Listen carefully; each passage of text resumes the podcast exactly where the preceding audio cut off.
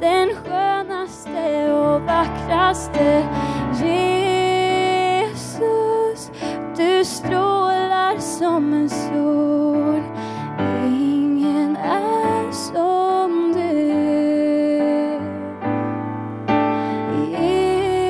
Jesus, ingenting kan stoppa mig.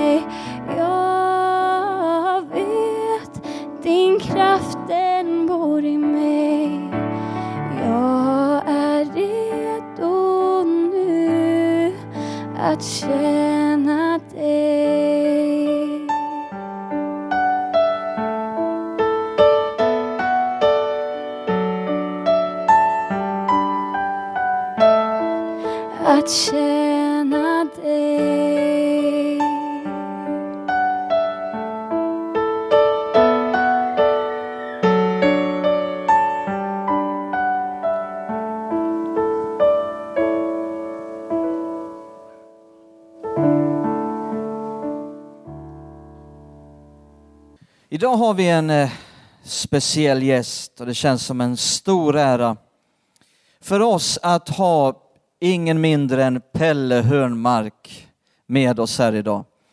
Eh, det känns väldigt speciellt. För er som inte vet vem Pelle Hörnmark är så är han eh, högsta hönset, höll jag på att säga. högsta ledaren i pingströrelsen i Sverige. Eh, och det har varit fantastiskt att, att se det här utvecklas under de här åren. Pelle är ju en som har väldigt mycket erfarenhet av många olika saker i sitt liv. Bland annat har han varit missionär i Etiopien. Hur många år var det? Fem år missionär i Etiopien och därefter eh, föreståndare och pastor i Pingstkyrkan i Jönköping. Och, och sedermera då så klev han in i rollen som, som föreståndare för hela pingströrelsen i Sverige.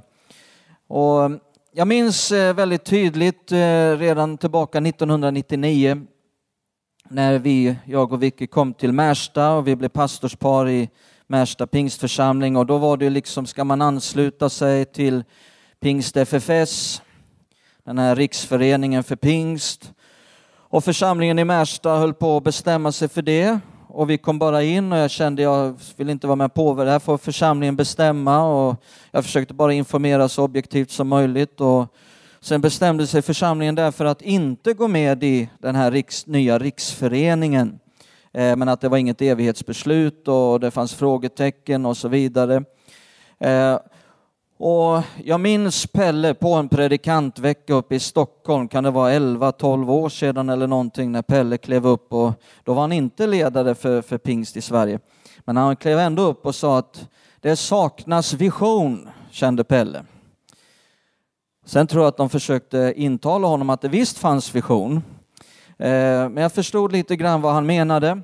Eh, och eh, sen gick åren och jag känner mig också lite tveksam, ska vi vara med i det här egentligen? Och, men sen 2008, det var, jag tror det var det året du blev, blev invald då som ledare för pingst och eh, då åkte jag upp till rådslaget i Uppsala och Pelle skulle visioner, ta, ha ett visionstal på kvällen. Och när jag satt och lyssnade på Pelle 2008 på våren Eh, den gudsnärvaron som var där, den visionen han gav uttryck för, när han delade och tömde ut sitt hjärta, då kände jag vi måste vara med. Alltså jag tände på alla cylindrarna, det här vill jag vara med och backa upp, det här är så bra. Eh, och sen har Pelle tagit täten och förmedlat vision till pingstförsamlingarna i Sverige på ett helt enastående sätt. Så att idag är känslan så annorlunda. Idag är det en glädje eh, bland pingstpastorerna och ledarna och när man samlas. Det finns en framtidstro, det finns en vision, det, det, det bara känns som, och det, framförallt så finns det en större enhet. Det känner man också i hela Sverige i pingst. Liksom. Det, det, det är så mycket som jag måste säga att Pelle har tagit täten för, saker han har gjort, saker han har talat ut, tagit initiativ till som bara har gjort allting så mycket bättre. Så det ska du ha ett stort eloge, stor eloge för, stort tack. Det är en stor glädje för oss att ha dig idag.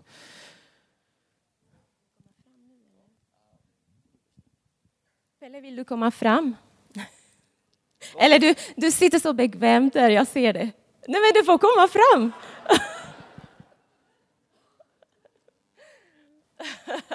Jag vet att du vill tala till folket, det här ska vi göra, vi ska inte ta så lång tid. Men om du håller det här, har du ett kontor? Det måste du ha. Ja. Ja, jag du är inte där så mycket. Jag är där så lite så att jag tar ett, ett skrivbord som är ledigt. Ja, det är bra. Men det finns ett bord där Levi Petrus gamla läslampa står, så att är det ledigt då sätter jag mig där. Ja, det är bra. Då kanske du kan använda det här. Precis. Vi tänkte bara köpa något litet till dig, men till en stor man. Pelle, det är så roligt att ha dig som ledare för hela pingströrelsen. Men inte bara det, utan som vän. Och vi är så glada att han är här idag i vår församling. Du, det är verkligen ära för oss att ha dig här. Jag tycker att Pelle är rolig. Jag älskar att lyssna på dig när du talar, så jag kommer bara sitta ner och njuta. Jag tycker att han är ödmjuk, kärleksfull och det känns fantastiskt att som församlingen och som individ att kunna vara med i en rörelse där ledaren är en sån person som är en kärleksfull ledare som är inkluderande. Det tycker jag beskriver dig. Det är så jag ser dig. Den här presenten får du göra med den vad du vill och sen så tänker jag så här att jag gillar eh, pastorsfruarna. Så det finns en fantastisk kvinna bakom honom och tycker du inte om det här så kan hon göra med det vad hon vill också. så varsågod, var välsignad, välkommen hit igen. Tack så mycket. Vi älskar dig.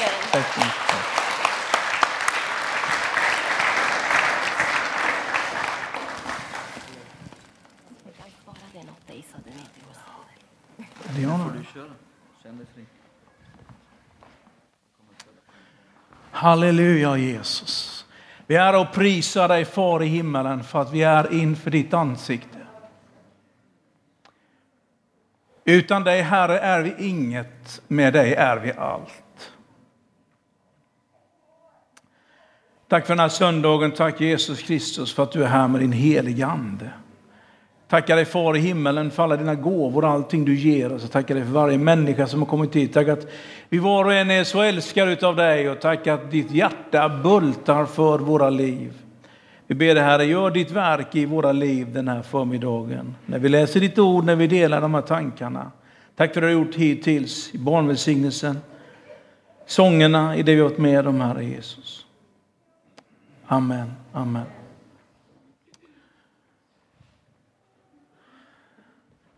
Och väldigt, får man en stor nu plötsligt?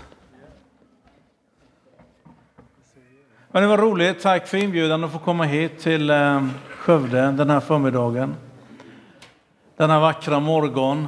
Sätta sig i bilen och åka hit. Det var riktigt roligt att se kyrkan så välfylld och höra lovsången här och sångerna. Och, det är fantastiskt. Lysande. Riktigt roligt för mig. Jag var här 2010, berättade Simon. Jag frågade när det var. Och då hade ni dopförrättningen, ni döpte några stycken. Alla var från olika länder runt om i världen. Det var riktigt roligt. Det var en varm känsla man hade med sig när man åkte från det. Riktigt, riktigt fint. Ja, nej, men det är ju så att jag leder pingst idag, men vi kanske ska justera den där bilden lite grann på det sättet att eh, jag var ju rätt mycket emot det här. Lite grann det Sven säger, det var ju bara riktnumret. Jag tyckte det var visionslöst, jag tyckte det var en dålig idé och jag tyckte vi ska inte ha några överbyggnader över de lokala församlingarna. Vi ska inte ha några sådana samfundsspöken och monster som reser sig upp någonstans och så vidare. Så när de valde mig att göra detta, det jag gör nu, då var det en av mina kollegor som sa att nu har de tillsatt tjuvskytten till skogsvaktmästare. Så att, eh.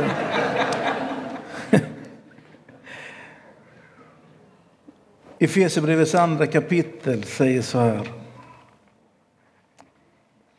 Efesierbrevets andra kapitel.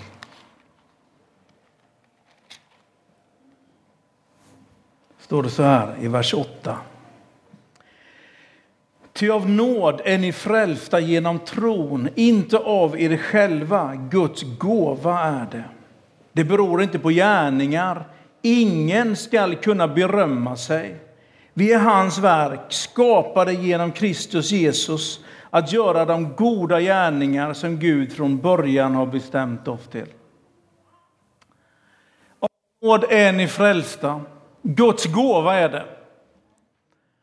Du vet, det finns ingenting man kan göra för att få till det där med frälsningen i sitt liv. Det finns ingenting man kan prestera, utan det är att ta emot denna stora gåva.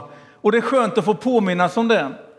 Det är också skönt för dig som kanske ännu inte har tagit emot Jesus Kristus som din frälsare och veta att det spelar ingen roll var du kommer ifrån, spelar ingen roll vad du har gjort, det har ingen betydelse vad det är som är bakgrunden i ditt liv, utan när du kommer till Jesus och får ta emot honom så är det bara hans stora gåva.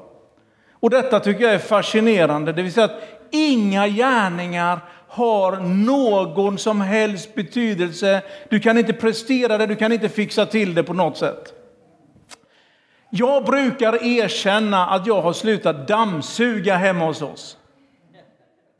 Och det har jag gjort sedan några år för att varje gång jag hade dammsugit så skulle ändå min fru gå en gång till och dammsuga.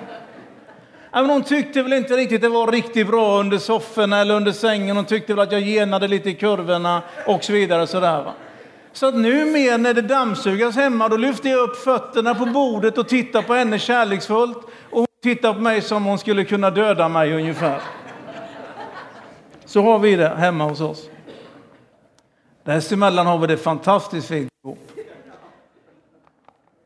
Men du vet, det finns ingenting du kan fixa till. Det hjälper inte att gå med dammsugaren en gång till, för när Jesus Kristus gav sitt liv på korset, då var det klart. Det finns ingen anledning att dra ett varv till och tro att du ska fixa till det. Utan när det är gjort så är det gjort. När Jesus säger att det är fullbordat, då finns det ingenting en människa kan lägga till. Det finns ingenting en människa kan dra ifrån. Det går inte att göra sämre, det går inte att göra bättre, utan det är färdigt. Och jag tycker det är så fantastiskt skönt att man kan säga till vilken människa som helst man träffar, oavsett vad de är i livet, hur de än har det, vad de har ställt till med, kan man få säga att du ska veta att Jesus Kristus är din frälsare. Det som behöver göras, det är gjort. Det som behöver betalas, det är betalt. Det som behöver fixas med ditt liv, det är klart. Det som behöver bli rent, det kan han göra rent. Allt det är färdigt. Fascinerande att se vilka människor det var Jesus använde när han skulle låta evangeliet spridas på den här jorden. Och precis innan Jesus lämnar jorden så står det så här i Matteus evangeliets 28 kapitel. Vers 16. De elva lärjungarna begav sig till Galileen, till det berg dit Jesus hade befallt dem att gå. När de fick se honom där föll de ner och hyllade honom, men några tvivlade. Vid bara början där, när de ska gå dit, så det var ju tolv lärjungarna, men då står det de elva. Redan där ser man, det var liksom en liten luggsliten skara. De var inte riktigt kanske som de hade tänkt från början, utan det var det en som hade svikit och inte var med längre. Och när de böjer knä och de ska be och faller inför honom så är det några av dem som tvivlar. När du läser Apostlagärningarnas första kapitel så ser du att när Jesus är beredd att lämna lärjungarna, när han talar till dem om den heliga ande, då står det att en av lärjungarna säger, Herre, är tiden nu inne när du ska upprätta ditt kungarike i Israel? De var helt uppfyllda av detta. Jesus hade försökt säga till dem att mitt rike, det är ett annat rike. Mitt rike det tillhör inte den här jorden. Jag är inte här för att jaga bort romarna åt er. Jag är inte här för att driva bort ockupationsmakten. Utan mitt rike, det är ett helt annat rike. Han har försökt i tre år dag och natt berätta för lärjungarna att det är det här det handlar om. Och sen precis innan han ska lämna jorden så kommer denna fråga. Är tiden nu inne att upprätta detta kungarike här i Israel? Hade jag varit Jesus hade jag känt så här, menar, det är rätt hopplöst. Jag har försökt i tre år berätta att mitt rike det är ett annat rike. Och sen precis innan det sista skälvande ögonblicket, det är ungefär som du ska lämna din tonårsunge hemma och det sista de gör innan du går det är att de berättar att de ska ha stor fest på kvällen med 40 stycken som de aldrig har talas om och så vidare. Och de räknar med att de kan gunga i kristallkronan och allt detta. Ungefär så var det när Jesus ska lämna jorden så säger de fel fråga. Han har försökt att berätta för dem, det är inte det här det handlar om. Och så är det fel fråga. Några tvivlar, de är elva stycken. Jesus han lyfter sina händer, han välsignar dem, han far till himmelen och jag tror han går rätt in till den heliga ande. Ge honom high five och säg lycka till, typ så här. Hur ska detta gå? Men du vet, det är viktigt att påminna sig om detta, att när vi kommer till Jesus så är det inte våra gärningar som är det viktiga, utan det är någonting annat. Och därför älskar jag en del av de här dikterna som skrivs, bland annat Nils Ferlin, när han konstaterar att det var bara tokar och dårar som lyssnade på dig först. Det var slavar och skökor och ogärningsmän, men då var ditt rike som störst. Det var bara enkla själar och själar på undantag. Sen byggdes det katedraler och kyrkor av alla de slag. Och påvar kom det och präster som tvistade om vart ord du fällt på din korta vandring på denna bullrande jord. Men tokar var det och dårar som lyssnade till dig först. Det var innan ditt rike blev kartlagt, men det var då som ditt rike var störst.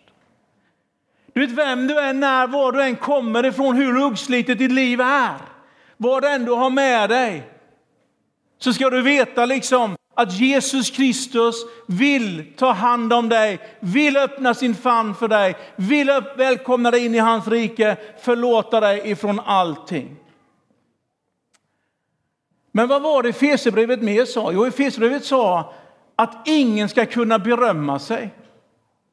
Och sen säger Efesierbrevets författare Paulus, han säger så här att vi är skapade genom Kristus Jesus att göra de goda gärningar han har skapat dig och mig för. Det han har tänkt om oss, det han har befallt, det han har funderat ut, det han har tänkt om dig och mig. Så lika mycket som gärningarna inte har någon betydelse när du kommer till Jesus, lika mycket verkar det vara som att när man har tagit emot honom så är det det man gör med sitt liv som har betydelse. De kommer aldrig att hjälpa dig vad det gäller din frälsning.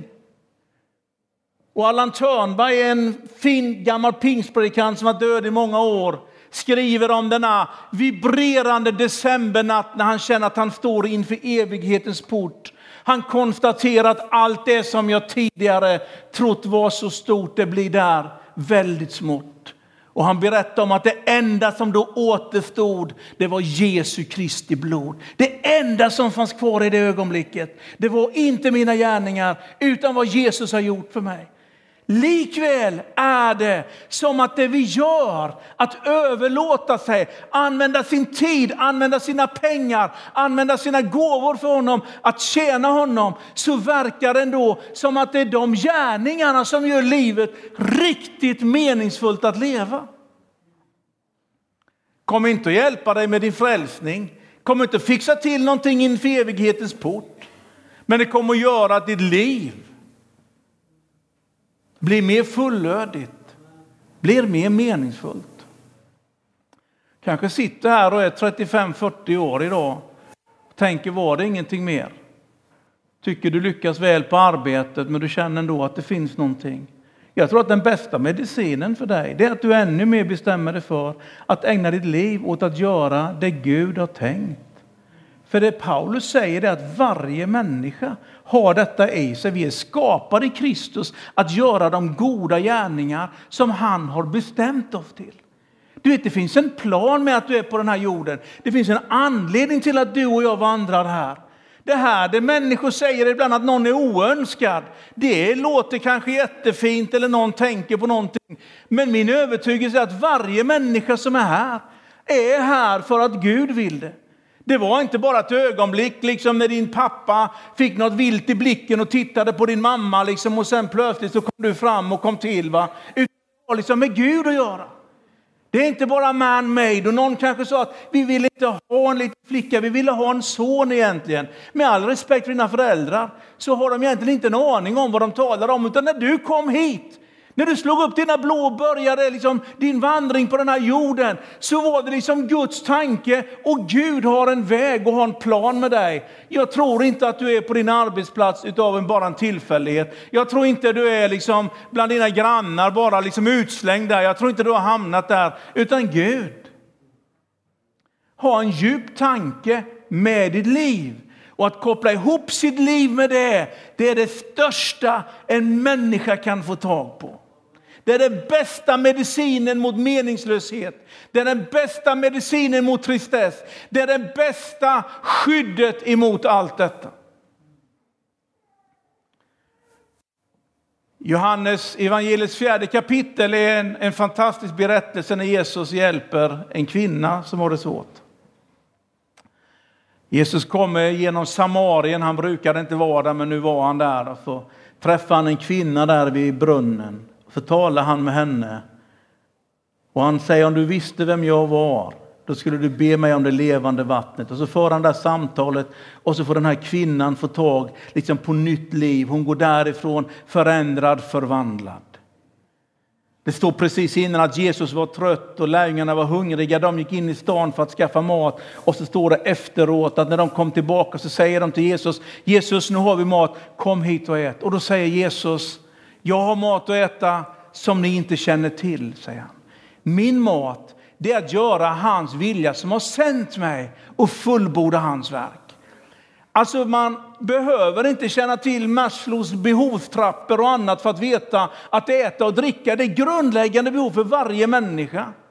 En del av oss vi är hungriga alltid och andra liksom blir det mer sällan. Men alla vet vad att äta och dricka, vad det betyder för oss i våra liv. Och då tar Jesus denna bild och han säger att min mat och äta det är att göra hans vilja som har sänt mig och fullborda hans verk. Ja, vad betyder det? Jo, det betyder att det mest tillfredsställande för en människa det är att få göra det som Gud har tänkt med ditt liv. Du kan ägna dig åt allting annat. Du kan springa så fort du kan, lyckas med karriären, tjäna så mycket pengar du, du kan få tag på, liksom. skaffa bilen som du vill ha, högsta flaggstången i, i, i grannskapet, hitta liksom den där tomten och bygga din stuga, ordna till allt det där. Men min övertygelse är att den människa som ändå inte får tag på vad Gud har tänkt med ens liv, kommer liksom att sluta med ett rop på insidan. Gud, Fanns det ingenting mer med mitt liv?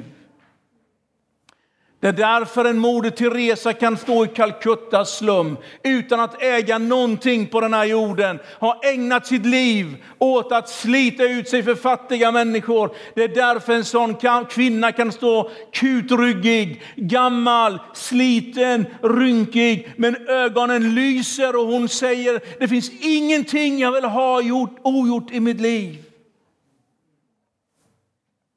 Men vi blir lätt lurade, även som Guds folk, och vi tror och får för oss att det gäller att gå på detta, att leva för allt det här. Men den människa som inte räcker sin hand emot Gud och säger Gud, jag vill göra Gud med mitt liv det som du har tänkt med mitt liv. Gud, är det någon som ska vara glad för mitt liv så är det du Gud. Är det någon som ska applådera över mitt liv, Gud, så är det du. Den människa som ägnar sin kraft åt att försöka duga inför alla andra människor kommer att få en lång uppförsbacke, kommer att få ett jobbigt liv. Det är min erfarenhet. Ju mer jag försöker jämföra mig med andra, ju mer jag försöker liksom fixa till det där och försöker duga så märker jag gång på gång att när jag är det Gud har tänkt med mitt liv, när jag gör det han har tänkt med mig, det är då mitt liv blir som bäst.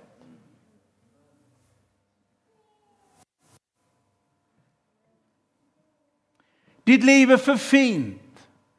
Dina gåvor är för viktiga. Det du är har alldeles för stor betydelse för att bara kasta bort det liksom i någonting, tävlan här på jorden. Att den som har mest vinner en dag. Ditt liv är alldeles för viktigt för det. Det du är, dina gåvor, allt det du har vill Gud använda Han vill bruka det och den människa som får tag på det kommer att hitta tillfredsställelsen i livet. Min mat det är att göra hans vilja och fullborda hans verk. Den dagen du och jag bestämmer oss för att inte bara försöka räcka till och duga inför de andra, utan den dagen vi bestämmer oss för Gud, du har gett mig något på insidan. Den dagen tror jag vi kommer in i en enorm frihet. Jag brukar ju berätta att när jag var pastor i Pingstkyrkan i Jönköping, då var det 2600 medlemmar och nästan alla hade en uppfattning om vad jag gjorde och inte gjorde. Så att ingen av er känner igen er i det här i Skövde. Men i Jönköping var det så. Någon tyckte jag predikade för länge, någon för kort. Någon tyckte jag borde ha slips lite oftare och någon tyckte det går bra med jeansen. Någon annan tyckte att vi ska inte ha så stora annonser. Tänk på församlingsekonomi och när man drog ner den då fick man alla som kunde inte läsa små bokstäver efter sig och så vidare. Man fick springa gatlopp gång efter gång. Vet du. Det var liksom uppfattningar och tankar och åsikter om vad man gjorde och inte gjorde. Nu har man glädjen att få vara i hela pingströrelsen och fara runt ungefär så här. Nu är det 84 000 till som tycker och tänker vem jag träffar, vem jag inte träffar, vem jag pratar med, vem jag borde. Jag borde vara med på sociala medier. Någon annan säger, var, akta dig för det där fartyget. Du vet, det är alla. Du vet, jag upptäckte i mitt liv att om inte jag någonstans kan få vila i Gud, att just nu har du en tanke med mig just här. Så hamnar jag vilse. Jag upptäckte om jag inte kan få landa i Gud att nu använder jag det jag är, det som är mina gåvor Gud, det använder jag nu till ditt förhärligande. Jag ska göra det bästa Gud med det du har gett mig. Jag ska inte försöka jämföra mig och predika bättre än Niklas Pienso eller skriva bättre sånger än Urban Ringbäck. Jag ska inte försöka liksom vara på sociala medier som Stefan Svärd, utan ja, Gud, jag ska göra Gud det som jag tror du har gett mig i den här tiden. Och du vet, jag märker att det är en enorm frihet att få leva i det Gud. Du har en tanke med mitt liv just nu. Gud har en tanke med dig. Det som är dina gåvor, det du har, de förutsättningar Gud har gett dig. Och det är en enorm frihet att få leva i detta. Att bara få överlåta sig Gud, åh, det här är din vilja med mitt liv. Att få gå med det och leva med det. Inte tänka att jag måste fixa mitt hem ännu mera vitt och minimalistiskt för att det ska passa in för alla de andra inte titta varje gång vad har den för soffor och hur ser det ut. Utan någonstans bara få bestämma sig för Gud, mitt liv. Det ska handla om någonting annat. De andra får göra hur de vill Gud, men mitt liv. Det ska du vara glad för. Det ska vara till hjälp för någon människa. Det ska vara till välsignelse för de människor runt omkring mig. Min båt, min utegrill, mitt vardagsrum, mina gåvor, allt det jag äger, det jag har, mina pengar, min förmåga. Gud, det ska vara till din tjänst. Jakob skriver om Abraham. Ni vet att Abraham han blev rättfärdig på grund av tron, står det tydligt i Romarbrevet. Men Jakob han lägger till någonting och han säger att ni vet, säger han i det andra kapitlet, vers 22, att det var genom gärningarna som hans tro blev fullkomlig. Jag tror att om vi inte riktigt får ihop vår tro med att Gud också vill att vi gör någonting i våra liv så tror jag att vi tar miste om liksom våra gärningar och det vi gör inte hänger ihop med det som är Guds tanke, så tror jag att vi vandrar vilse. Och därför så ska du och jag inte sitta för mycket och hänga läpp och tycka att vi inte får vara med där, eller att inte någon ser hur viktiga vi är, eller att inte det passar oss, utan, utan att leva med detta Gud, det är du och jag, ungefär som eh, ja, Alfred och Emil som simmar i den där kärnen på kvällen. Liksom. Du och jag Alfred, ja, du och jag Emil, typ så, med Gud. Det är du och jag Gud. Här är vi. Inte utslängda någonstans i universum, utan Gud, jag är här nu. Och jag tror att du har en plan med mitt liv. Jag vill göra någonting, jag vill överlåta mig till det, jag vill leva för det, jag vill tänka det, jag vill andas det Gud. Och det är jag övertygad om är det bästa en människa kan få tag på. I andra Mosebok, där står det om Mose inte helt otippat att Moseböckerna handlar om Mose, men de handlar om några andra också, så det är kanske viktigt ändå att poängtera det. Det står i Apostlagärningarna 7 att Mose han var helt övertygad om när han föddes att, han, att Gud hade tänkt någonting med hans liv, att han skulle få befria sina bröder och systrar från slaveriet i Egypten. Hans folk var slavar i Egypten. Mose var liksom uppfödd liksom med dem som bestämde. Och liksom kungahuset, där fanns han. Och det står att han blev insatt i visdom, i kunskap. Det står att han liksom var mäktig när han talade. Det står att han hade allting för sig. Han bar på någonting i sitt hjärta, att han skulle vara med och betyda någonting. Och så kommer den där dagen när han tror att det är nu det sker och han är med och han slår ihjäl en egyptier.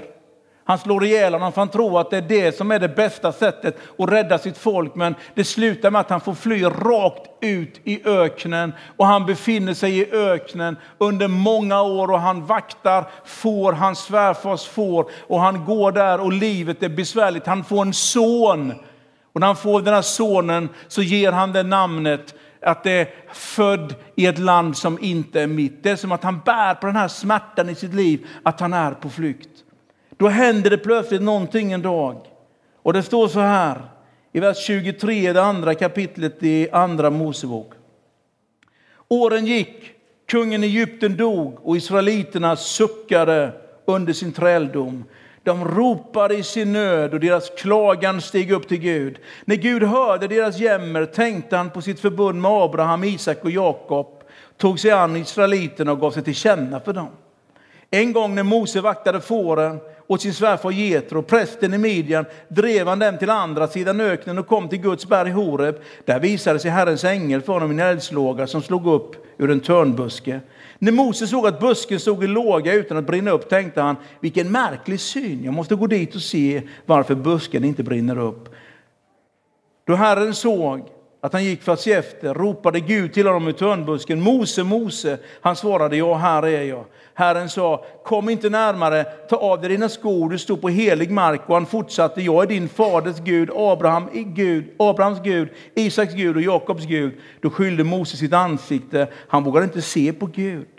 Herren sa, jag har sett hur mitt folk plågas i Egypten, jag har hört deras klagorop över sina slavdrivare, ja, jag vet vad de får lida, därför har jag stigit ner för att befria dem från Egypten och föra dem från Egypten till ett land som är rikt och vidsträckt, som flödar av mjölk och honung, det land där det nu bor kananéer, hetiter, amorier, periser, hiver och jebusier. Nu har israeliternas klagorop nått mig och jag har själv sett hur egyptierna plågar och förtrycker dem. Så gå nu, jag sänder dig till farao för att du ska ska föra mitt folk israeliterna ut ur Egypten. Den buske som brinner där. Och Mose blir kallad liksom på nytt att göra någonting med sitt liv. Han kanske till och med hade glömt bort detta i sitt innersta, det som han hade med sig sedan han var liten. Under de här åren i, i, i öknen så tänkte han många gånger, men Gud, hade jag så fel? Du vet att jag trodde verkligen att det här var min roll. Nu kommer han till den här busken som brinner, han faller ner och Gud säger till honom, jag har hört mitt folk Israel som lider där borta. Deras klagorop har nått mig, jag har hört deras suckan och därför så har jag nu trätt ner Mose och därför så sänder jag dig att vara en ledare och en befriare för mitt folk. Du vet, det är bra för en människa att tjäna Gud. Det är bra för vår egen skull. Jag tror att vi får ett mer tillfredsställt liv. Men det är också viktigt att komma ihåg att det är ytterst inte bara en terapeutisk god kristen tanke att vi ska ha något meningsfullt att leva för. Utan grunden är precis det som Moses var med om. Där Gud vill göra någonting, han vill rädda sitt folk. Och för att rädda sitt folk, när de ropar till honom, så behöver han en människa som kan göra detta och hans blick faller på Mose. Mose är inte så kaxig, han är inte så stor längre, utan nu är han förtvivlad och han känner att jag duger ingenting till och han kommer gång efter gång till Gud och säger att mitt liv det är ingenting. Han säger i vers 11 att Mose invände, hur skulle en sån som jag kunna gå till farao och föra ut israeliterna ur Egypten? Gud försöker ta dem till rätta, men han säger ändå en gång till Mose, om jag nu kommer till israeliterna och säger att deras fäders Gud har sänt mig åt dem och de frågar efter hans namn, vad ska jag då svara? Alltså han, han känner att det är inte riktigt jag som ska göra detta. Gud försöker hjälpa honom Och då säger Mose igen i, vers, i kapitel 4, men om de inte tror på mig, inte lyssnar på utan säger att Herren har inte uppenbarat sig för mig, vad gör jag då? Gud säger vad har du i handen och så har han en stav och så slänger han den på marken och så blir det en orm och så tar han den och stoppar in handen och så tar han ut den och så blir det en spete, stoppar in den i handen igen och så blir den hel. Va? Men det hjälper inte, utan han säger igen i vers 10 Mose, förlåt din tjänare Herre, men jag har inte ordet i min makt och det har jag aldrig haft. Vet du. Han kommer igen med sina ursäkter. Gud, han liksom sådär eh, lyssnar gång efter gång. Och sen säger Mose en gång till, Herre jag ber dig, sänd bud med någon annan vem du vill. Då blev Herren vred på honom och så fortsätter det. Äntligen lackar Gud ut liksom på denne kärne Mose. Han kommer med hela tiden med ursäkt efter ursäkt. Men Gud är alltså intresserad av att Israels folk ska bli hjälpt. Så han försöker gång efter gång vädja till honom. Det är därför det är så viktigt att du och jag gör Guds vilja. Det är för att det finns människor som ropar till honom. Det är för att det finns människor i en förlorad värld som behöver hjälp, som behöver dina vänliga ögon, som behöver din omfamning, som behöver en stund vid ditt köksbord. Det är därför det är så viktigt att vi ställer våra liv till Guds förfogande. För att annars kommer det inte att ske. Och överallt i Skövde här på Västgötaslätten eller var vi är någonstans. Jag vet inte riktigt. Det kanske inte är exakt här, vad vet jag. Jag har i alla fall hört uttrycket någon gång. Och att det är så bördigt och det är så fint och det är så fantastiskt. Men oavsett överallt. När lysen släcks på kvällen, när gardinerna dras ner. Så är det hundratals, tusentals människor som knäpper sina händer på täcket. De ropar till en Gud som de inte vet om han finns. Ska de kunna möta det de längtar efter så handlar det om människor som har bestämt sig för att mitt liv, Gud, det ska handla om att jag ska göra det som du har tänkt med mitt liv. Jag ska leva för människor som behöver mig. Mitt liv det ska tillägnas Gud åt att det du vill göra på den här jorden, att det får ske.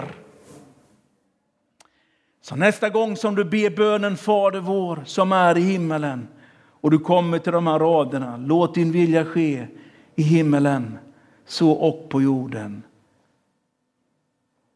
Så glöm aldrig att det kommer ha med dina händer att göra. Det kommer ha med dina fötter att göra, det kommer ha med dina läppar att göra. Det kommer ha med dina pengar att göra, det kommer ha med ditt liv att göra. Det kommer att ha med ditt och mitt liv, det kommer att ha med församlingen att göra. Det kommer att ha med hans folk att göra om hans vilja sker på jorden som den sker i himmelen. Och det är därför församlingen kallas för Kristi kropp, för att han har lämnat, men nu går vi här. Nu finns vi här för andra människor.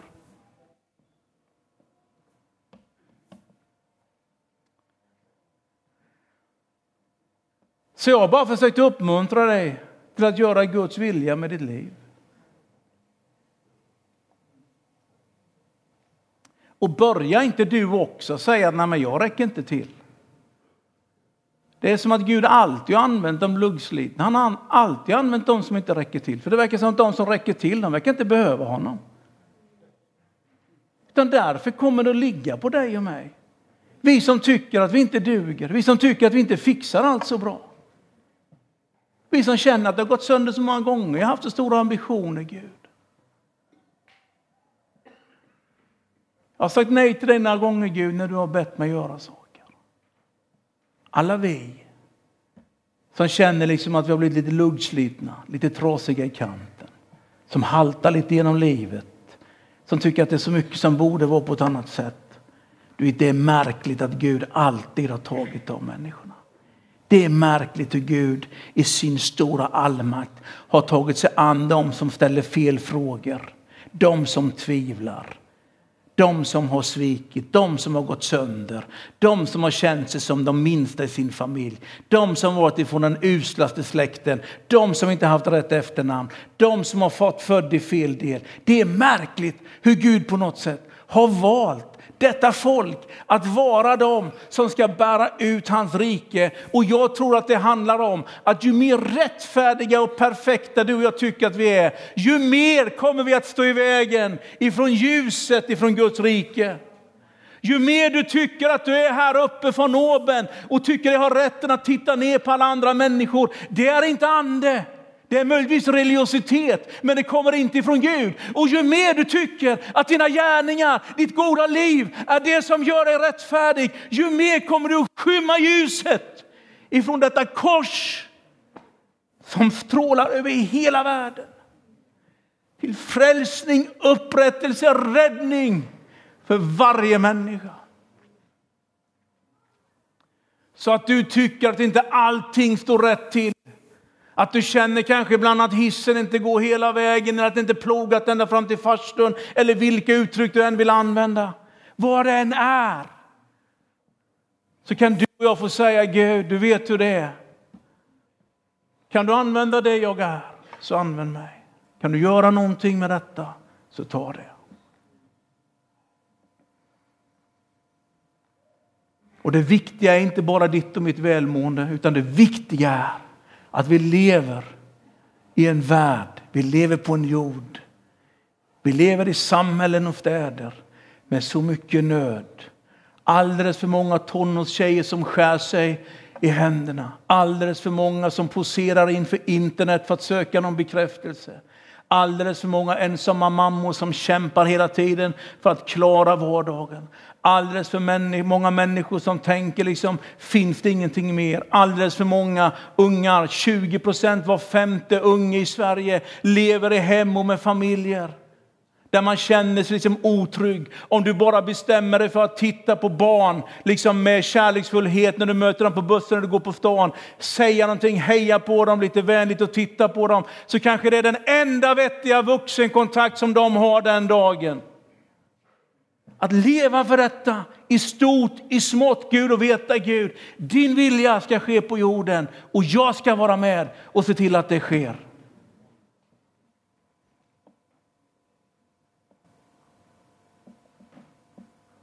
Och jämför det inte med någon annan.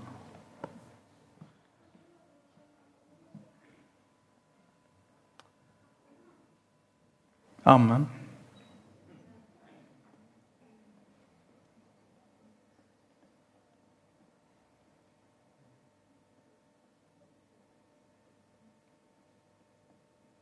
Ska vi böja våra huvuden i bön?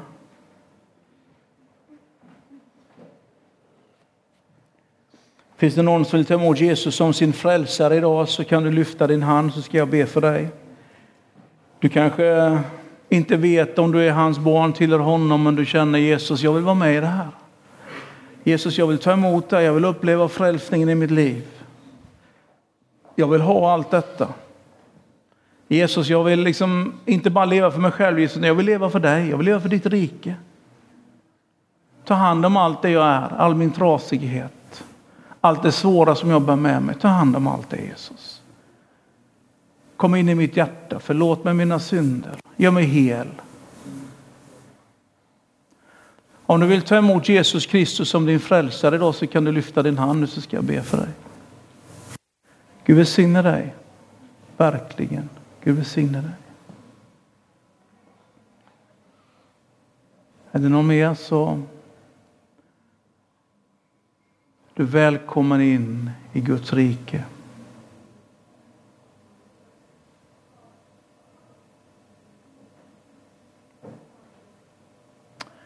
Så vill jag be en bön också för dig, du som just när jag har talat här tänkt på någon träningskompis, tänkt på någon granne. Tänk på alfakursen och tänkt hur du ska komma över det där liksom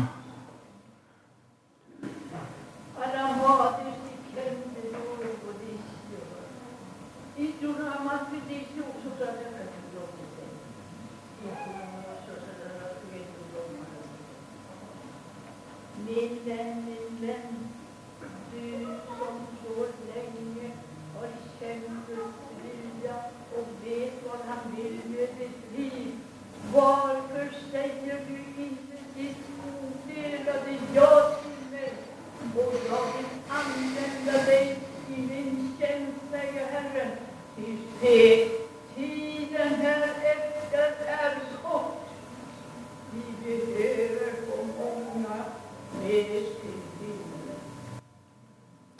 Amen. Om du sitter här och känner att du skulle behöva bara ha våra förböner, kanske någon situation där du känner i ditt liv att nej men Gud, jag vet egentligen. Egentligen Gud vet jag. Men du har lite svårt kanske att komma loss eller skulle behöva liksom bara lite vind i ryggen. Så ska jag också be för dig. Du kanske har känt att den helige Ande har talat till dig idag. Kallat dig till att ja, kanske ännu mer relatera ditt liv till det som Gud har tänkt. Vill du ha förbön nu så kan du lyfta din hand så ska vi be för dig också. Gud välsigne dig, Gud välsigne dig, Gud välsigne dig, Gud välsigne dig, Gud välsigne dig, Gud välsigne dig. Gud välsigne dig.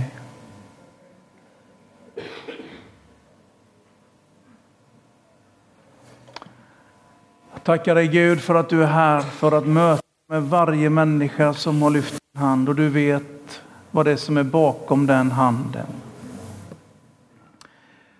Herre Jesus, jag ber dig om kraft här att få göra, att få gå Herre, att få ta steg Jesus.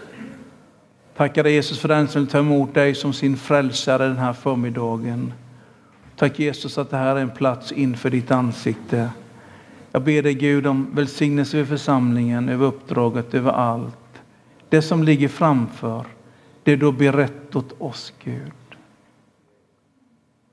Ber dig speciellt för den som känner sig ovärdig, som känner att man inte räcker till Gud. Jag ber dig Herre Jesus, tack att du ger nytt självförtroende.